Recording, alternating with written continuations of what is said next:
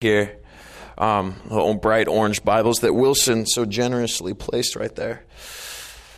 Or you can grab a Bible on your phone. I call them fake Bibles, but you can grab one on your phone. Yeah, there you go.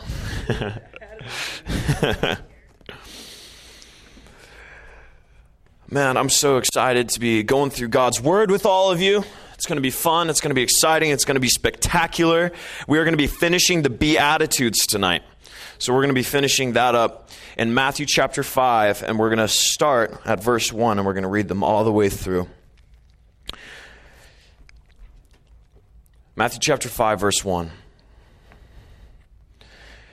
And seeing the multitudes, he went up on a mountain. And when he was seated, his disciples came to him. Then he opened his mouth and taught them, saying, Blessed are the poor in spirit, for theirs is the kingdom of heaven. Blessed are those who mourn, for they shall be comforted. Blessed are the meek, for they shall inherit the earth. Blessed are those who hunger and thirst for righteousness, for they shall be filled. Blessed are the merciful, for they shall obtain mercy. Blessed are the pure in heart, for they shall see God. In our study tonight, verse 9 Blessed are the peacemakers, for they shall be called sons of God. Blessed are those who are persecuted for righteousness' sake, for theirs is the kingdom of heaven. Blessed are you when they revile and persecute you and say all kinds of evil against you falsely for my sake. Rejoice and be exceedingly glad, for great is your reward in heaven. For so they persecuted the prophets who were before you. This is God's word. Let's pray. Lord, we love you. Oh, Lord, we love you. We adore you. God, thank you that you're not a God that has made himself hidden, Lord. You're not a God that hides himself from his creation. You're not a God that separates himself from his creation. God, you are a God that actively engages in our lives. You're a God that wants a relationship with us. You're a God that wants to love us and wants us to love you. God, I, I pray that you would reveal yourself tonight through your word, God, and that any words that are spoken of me would be forgotten, but every word that is spoken of you, Lord, would be remembered. And your children pray this in Jesus' mighty name. Amen. So, we're going through the life and ministry of Jesus Christ in chronological order. We're, we're just going step by step through the life of Jesus. We're, we're finding out about Christ and his life and, and, the organization that has happened through that and, and all the amazing things that Christ has done thus far. And we're at this point in his ministry where, where there's thousands of people flocking to hear him, but he speaks to his disciples here. He speaks to those who know him he speaks to the Christians here and he says, Blessed are the poor in spirit, blessed are those who mourn, blessed are the meek, blessed are those who hunger and thirst for righteousness, etc. He's describing what a Christian ought to look like. He's describing what Christ has made Christians to be. And if we've learned anything through the study of the Beatitudes, it's not the fact that that we do these things in approval towards God. It, it, it's not this working towards holiness. Rather, it's God making us holy through the cross of Jesus Christ, and we therefore act as such. You see, the Beatitudes, they're descriptive before they're prescriptive. I've said that every single week thus far. They're describing the Christian before they're telling the Christian what to do. And we see that it's not exclusively for Christians, that those who know Jesus and those who don't know Jesus can find the gospel in all of this and find value in this. We see here, blessed are the peacemakers, for they shall be called sons of God. And this is odd because what's what won't be naturally spoken in our society or even on the pulpit, what preachers won't usually um, get into, is the fact that peace is a huge problem. Peace is a very big problem. And, and some of you are going through your minds like, how, how, can, how on earth like, uh, can peace be a problem by definition? It's a problem globally, socially, relationally, and personally. Peace is a huge problem because it is something we all genuinely desire, unless you're a sociopath, in which we're praying for you. It's something that we all generally desire but we all have different views on how to attain it. Okay, so, so peace is something that we all want. We all really desire. Every culture, every society, every nation wants peace, but Pakistan's view of peace and our view of peace is different, is it not? Germany's view of peace and Indonesia's view of peace is different, is it not? Russia and Syria, their, their views of peace are different, are they not? And so we see that, that peace is a huge problem because, by definition, if there's two opposing viewpoints, that creates conflict. Conflict being the antithesis of peace. So we see that, that peace, in and of itself, causes conflict. And that's, that's so weird to think about philosophically, theologically. It, it, it's weird to grasp this concept that a, a pursuit of peace will naturally produce conflict. A pursuit of peace will naturally produce conflict, and it's a problem because we all desire it. So, to know the goal, which is peace, it says, Blessed are the peacemakers. What is God's definition of peace? How, how does God describe peace? He describes it as uh, many times in the Bible as shalom. many of you have heard shalom, right? It, it can be a greeting, and, and, it also means peace. Shalom means peace, and, and it's defined and it signifies a state of national or personal harmony between two parties. Okay? National or relational harmony between two parties peace. Okay? So, so this can mean between God and man, man and man, church and society, church and state, harmony between two parties. That is shalom. That is the peace that Jesus is speaking about. The peace between two parties, the harmony between two parties. When Jesus says, Blessed are the peacemakers, he's saying, Blessed are those who pursue mended relationships between two parties. Whether it be God and man or man and man, it can be both. Blessed are the peacemakers, for they shall be called sons of God. Peacemaking signifies an action. And many times, us as Christians, or even if you're not Christian, a lot of times our definition of peace may to be not to engage in certain activities. Many times, uh, uh our pursuit of peace is actually a lack of pursuit, meaning that we kind of sit back and let society do its thing. And us Christians aren't supposed to engage. We're not supposed to be in the culture. We're not supposed to be entrenched in the politics. We're not supposed to be entrenched in all of these things. We're not supposed to go into the public schools. We're not supposed to do A, B, and C. We're not supposed to engage in society. If we separate ourselves enough, maybe us Christians will have peace. But those aren't the blessed ones. That's blessed are those who avoid conflict, not who pursue peace. Avoiding conflict does not equal peace. Peace is something that we seek. Peace is something that we seek. Eh, peacemakers are those who are looking for healed relationships. Relationships between people and people, God and people, society and people, etc. These are the peacemakers. And we as Christians are to see the world around us as one gigantic peace project. One gigantic peace project. This is how we view our world as, as just this project in which we pursue to mend and build and restore and renew society. This is how we are to view our culture. This is how we are to view our world. But, you know, uh, world peace is kind of a big deal. I don't know if any of you want that burden on your shoulders. Many of you, some of you may, and I'll be praying for you, but I know me personally, uh, I don't see world peace as something that I can personally attain myself. Okay?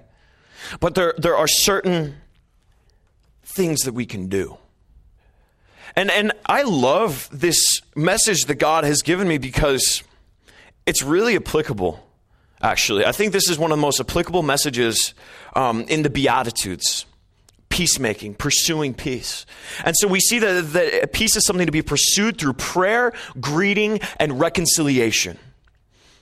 For those of you who take notes, those are the three items of pursuing peace prayer, greeting, and reconciliation. And this is in our personal relationships. And you can apply this to every aspect of every relationship that you have. Prayer, greeting, and reconciliation. We see early on, I mean, later on in Matthew chapter 5, verse 44, Jesus says this He says, But I say to you, love your enemies, bless those who curse you, do good to those who hate you, and pray for those who spitefully use and persecute you. That's weird. You see, Jesus is basically saying, hey, uh, love those who hate you and will probably never love you. And, and this is this totally it, it's it goes against our nature. It goes against our nature to love those who will never reciprocate. It's just this odd thing that happens in the heart when we are forced to love those who are unlovable. And this is something that I have to struggle with every single day. You know, we're always, con- you know, constantly communicating via text, email, or instant message, right? You know, in our culture, we're always texting, we're always instant messaging, we're always emailing, right? You know, this is a constant thing in our society. We're always texting and doing all of that. And have you ever been in a heated text argument? Can I get an amen? I mean, uh, have you ever been in a heated text argument? Now, has anyone had a text argument that ended pretty well. None of you. I haven't, like, it just text arguments, email arguments, they're just mess, they're filthy things, aren't they? They're just, they're just dirty, right?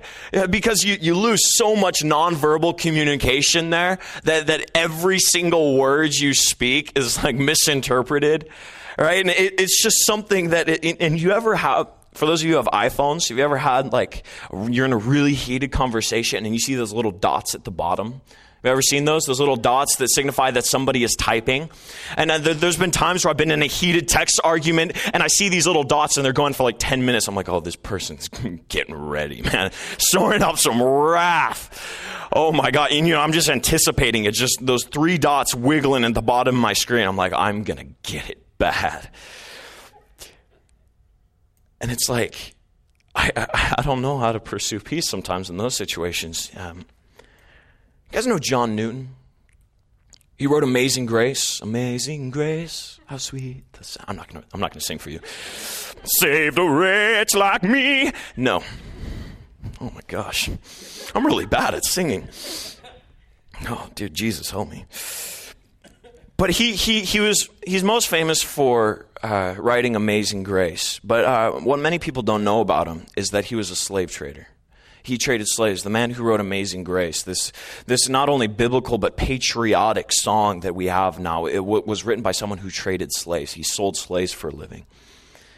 And, and, and, John Newton, when he came to Christ, he came to a saving knowledge of Jesus Christ. And he's like, man, I need to get my head on straight. He wrote that song just signifying the thing that had happened inside of him. Amazing. How sweet the sound that it saved a wretch like me, a dirty wretch like me. John Newton is not only famous for his songs and, and his hymns that he wrote, but he's also uh, famous for certain letters that he wrote as well.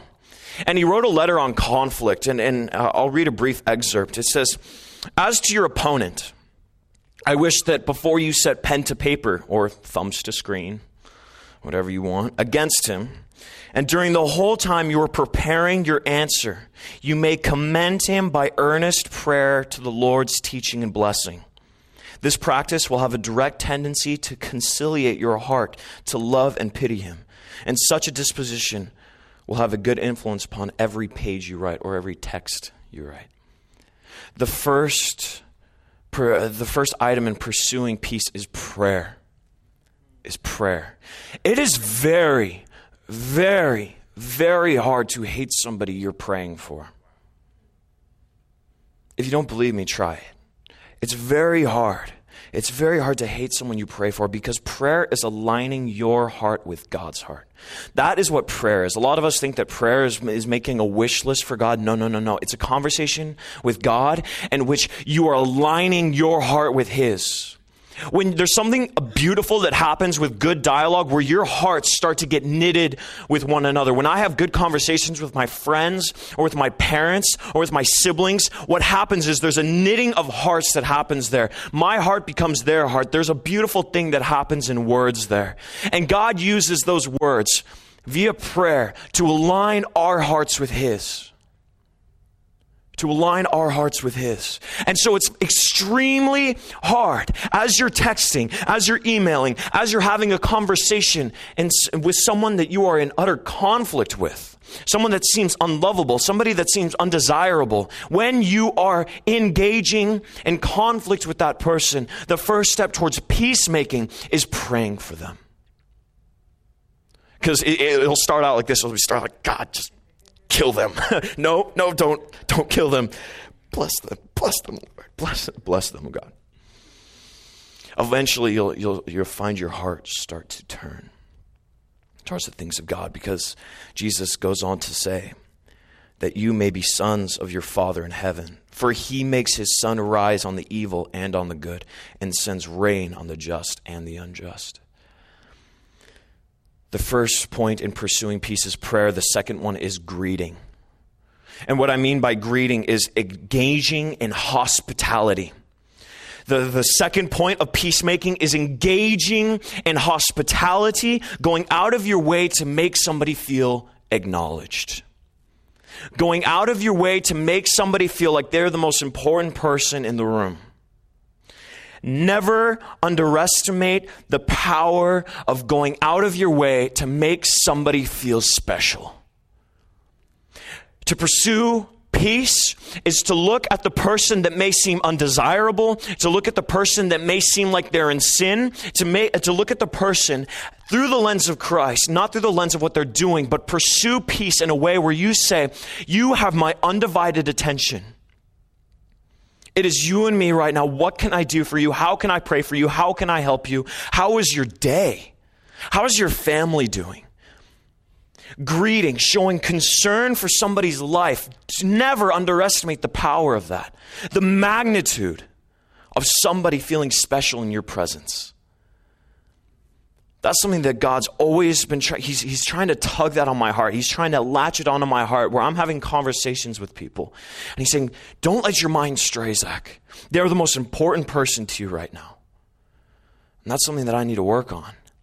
But that is pursuing peace. And, and do you know what? It should grieve us when people don't feel welcome around us. That should really, really hurt our hearts.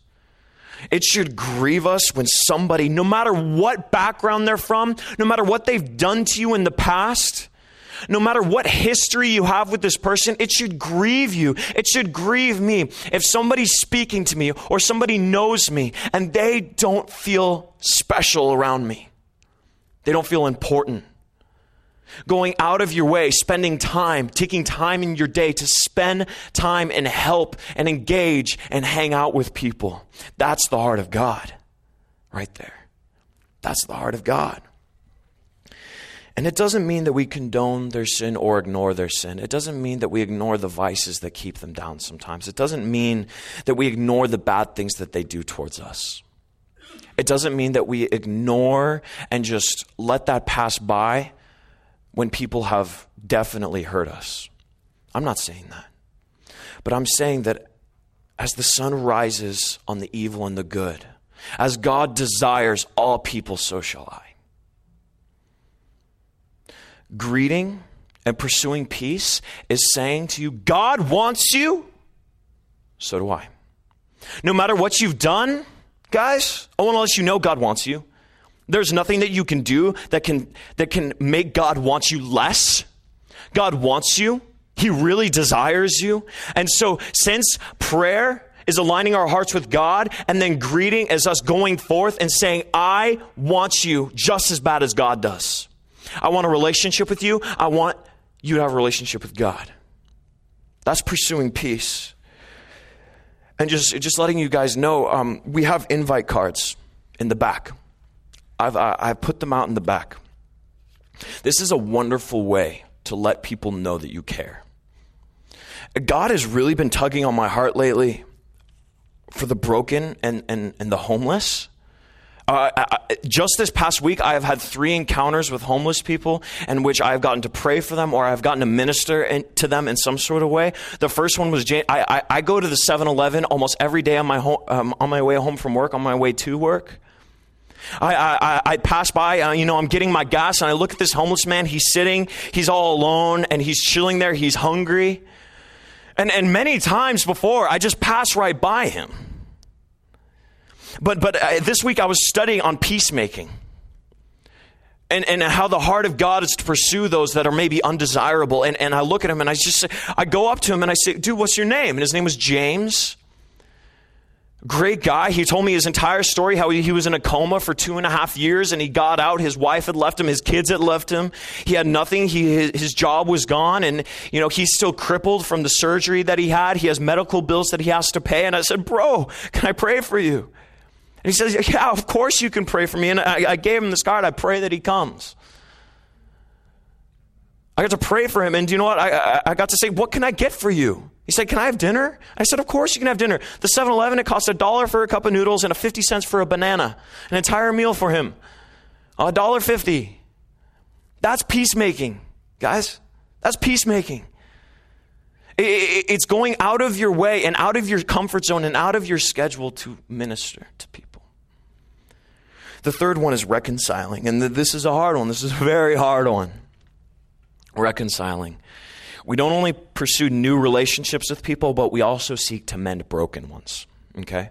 So we don't only seek to uh, pursue the strangers and those that we don't know, but we also seek to pursue relationships that we have might fractured. Okay? I love in Matthew chapter 5 verse 24. So if you are presenting a sacrifice at the altar in the temple and you suddenly remember that someone has something against you, leave your sacrifice there at the altar, go and be reconciled to that person, then come and offer your sacrifice to God. What Jesus is saying here, no matter what you're doing, even if you're making a sacrifice to God, even if you're here at church, if you remember if you remember that, that one of your brothers or sisters or, or, or, one of your friends, if they have a problem and if, if there, there is an issue between the two of you, drop everything you're doing and go and pursue reconciliation. Go and pursue mended relationships. And a lot of the times we're like, well, if you're anything like me, you're just chilling and you're like, well, if they want reconciliation, they can come and get it. All right? If, if they want a mended relationship, we can mend it, but they have to come to me. Okay? We're doing this in my house by my rules, right? That's a, that's a lot of the times where the way we, we view reconciliation, the way we view mended relationships, well, if they really wanted to mend relationships, they, they would come to me and ask for it. But they're saying the same thing. We never want to be the one, we, we always want to be the one to extend the olive branch. Because a lot of the times, we want to win more than we want to mend.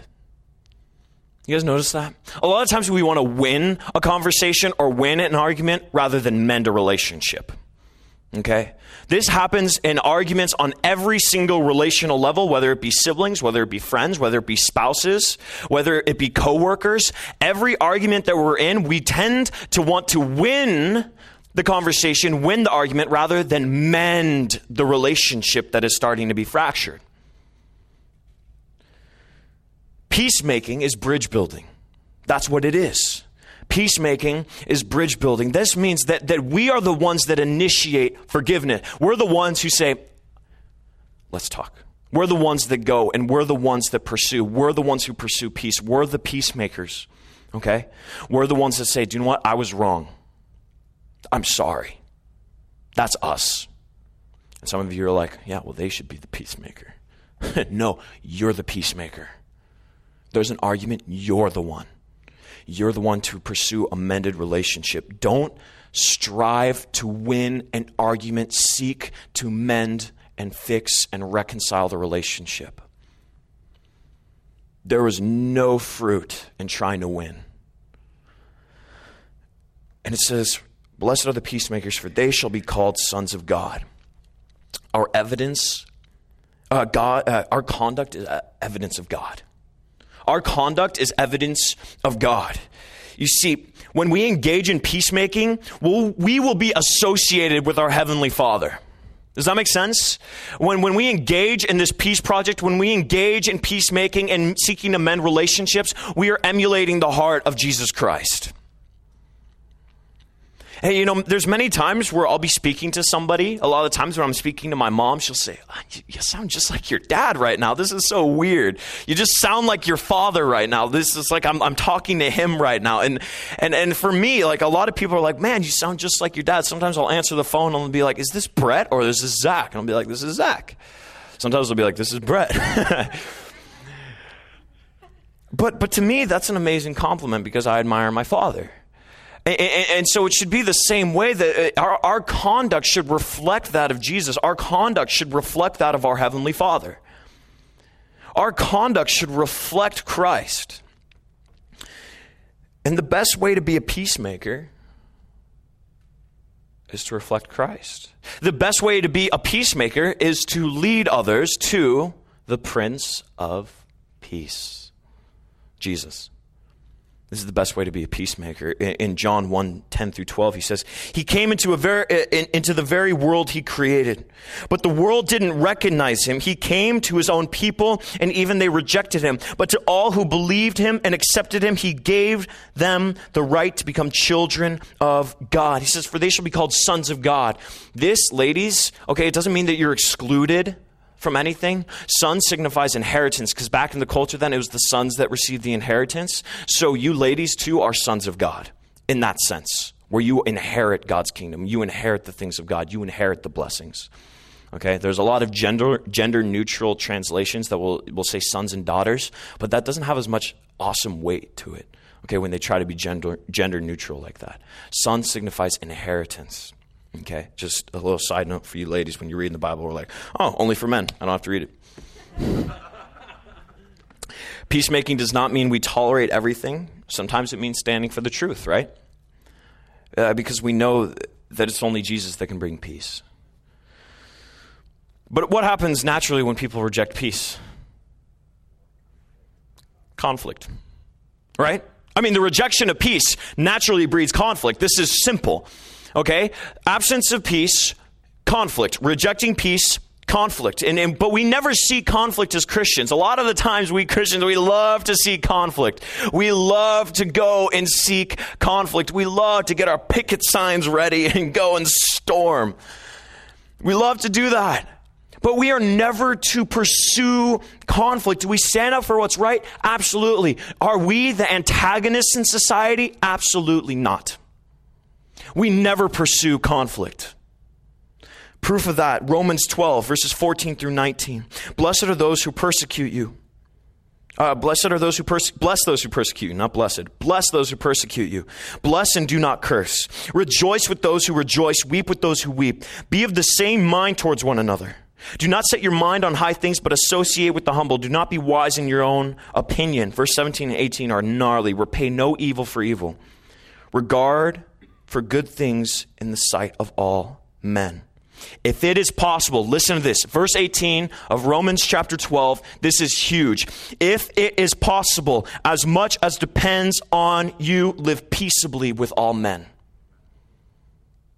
This is a sign that us as Christians, we never seek out conflict. Do we stand for the truth? Absolutely. Do we seek conflict? No. Will it come to us? Absolutely.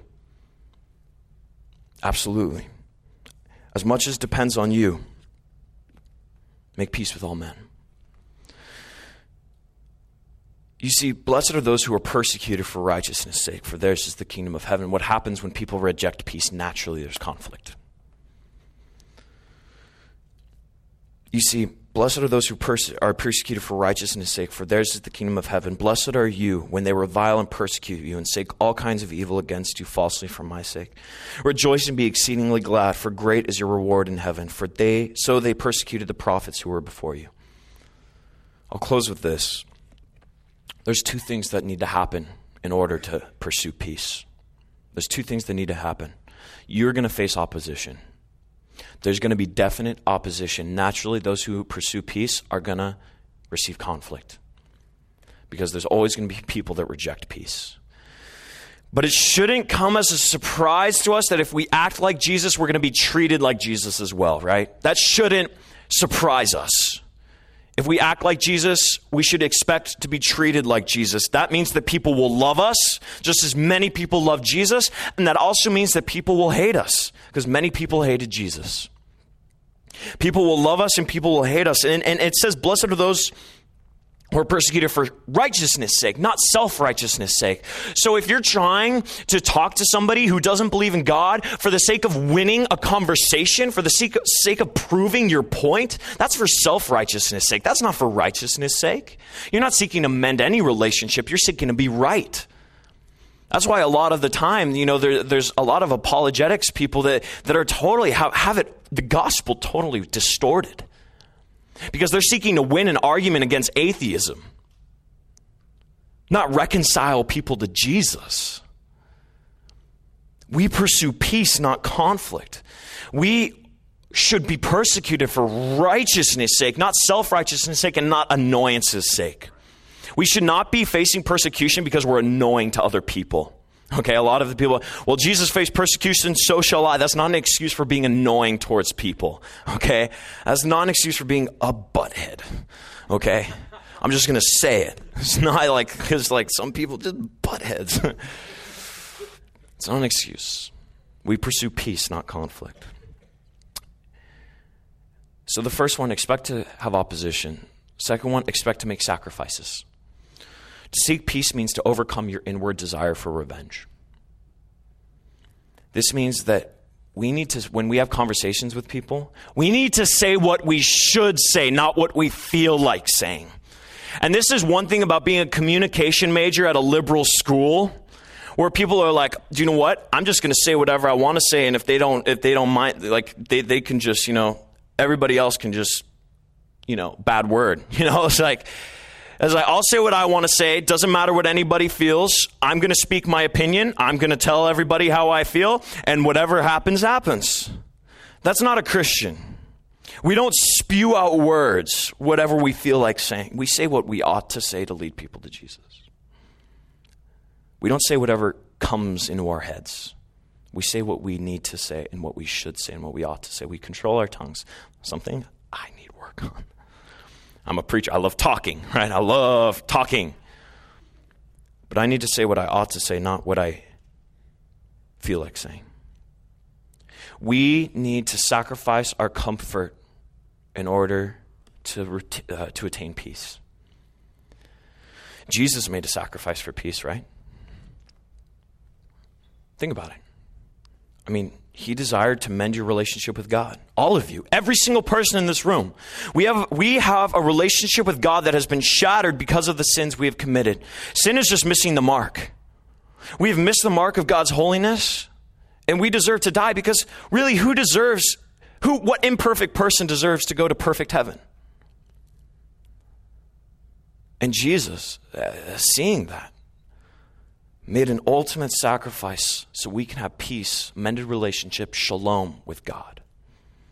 Meaning that he took on all the sins of humanity. He took on all the sins on his shoulders. When he died on the cross, he took it all on, all of it.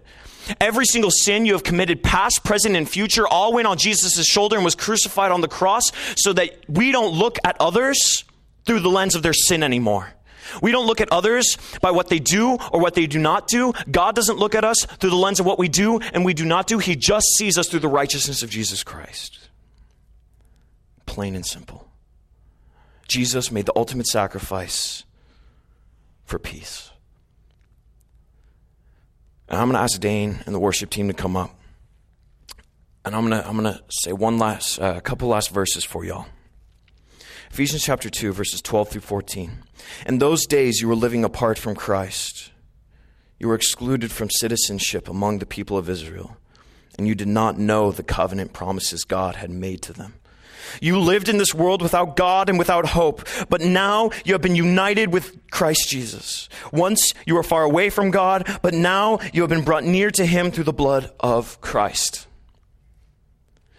And then Colossians 1 19 through 22. For God in all his fullness was pleased to live in Christ.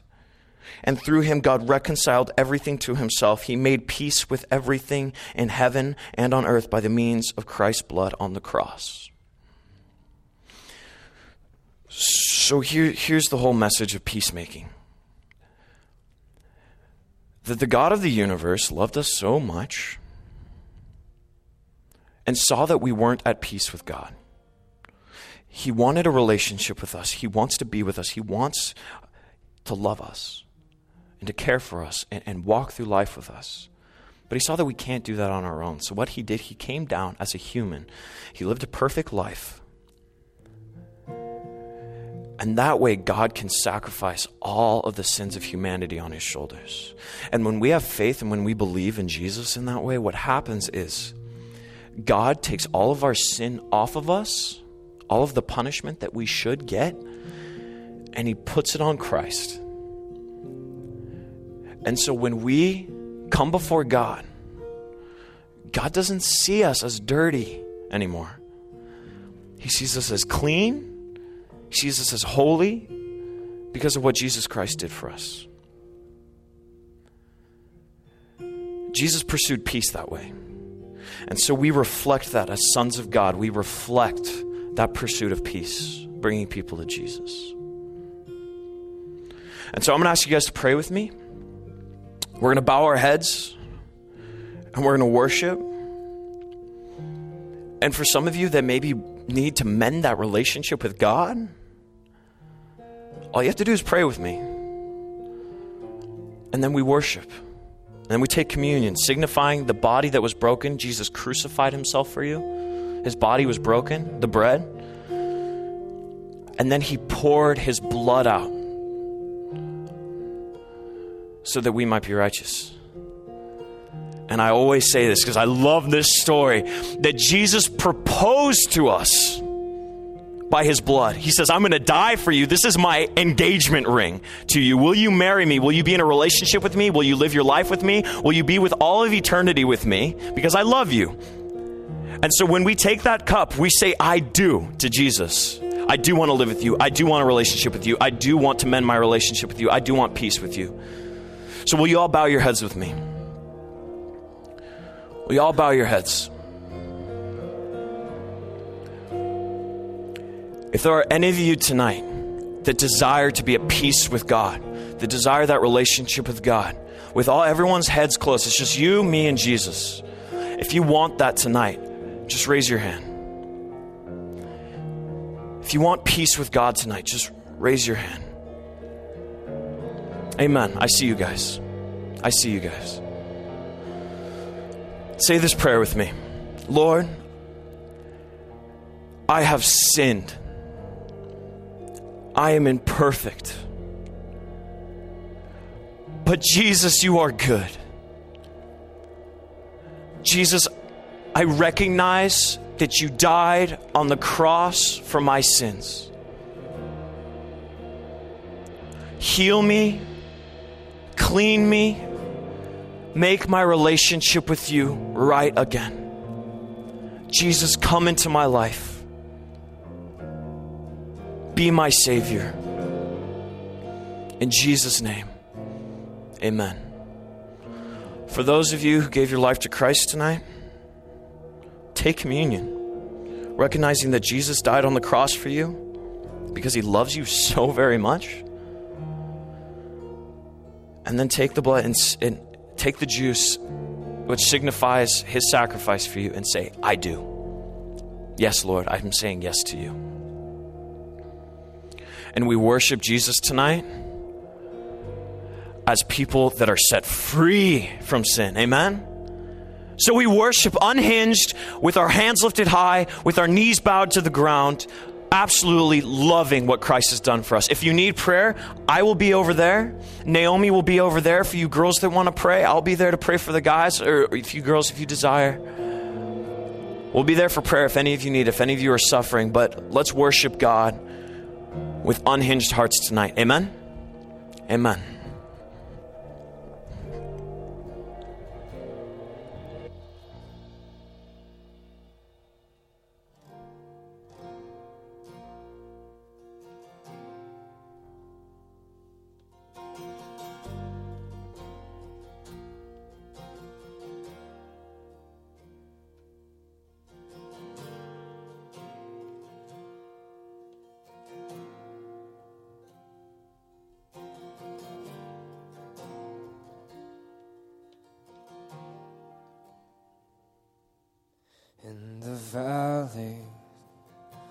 Oh God, you're near.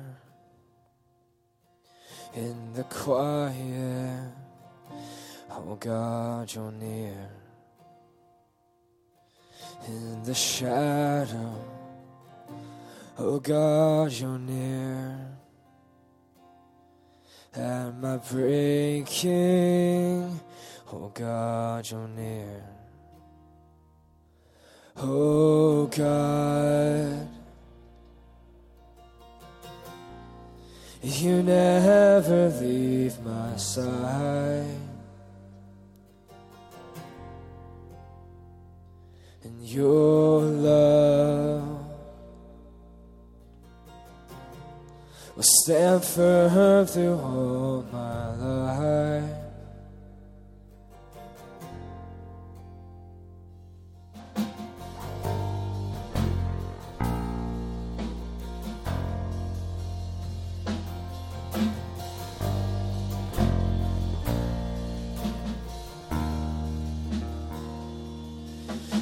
My searching, oh God, you're near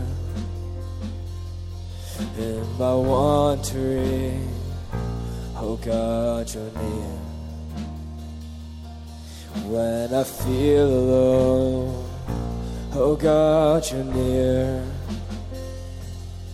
At my lowest, oh God, you're near. Oh God. You never leave my side. And your love will stand firm through all my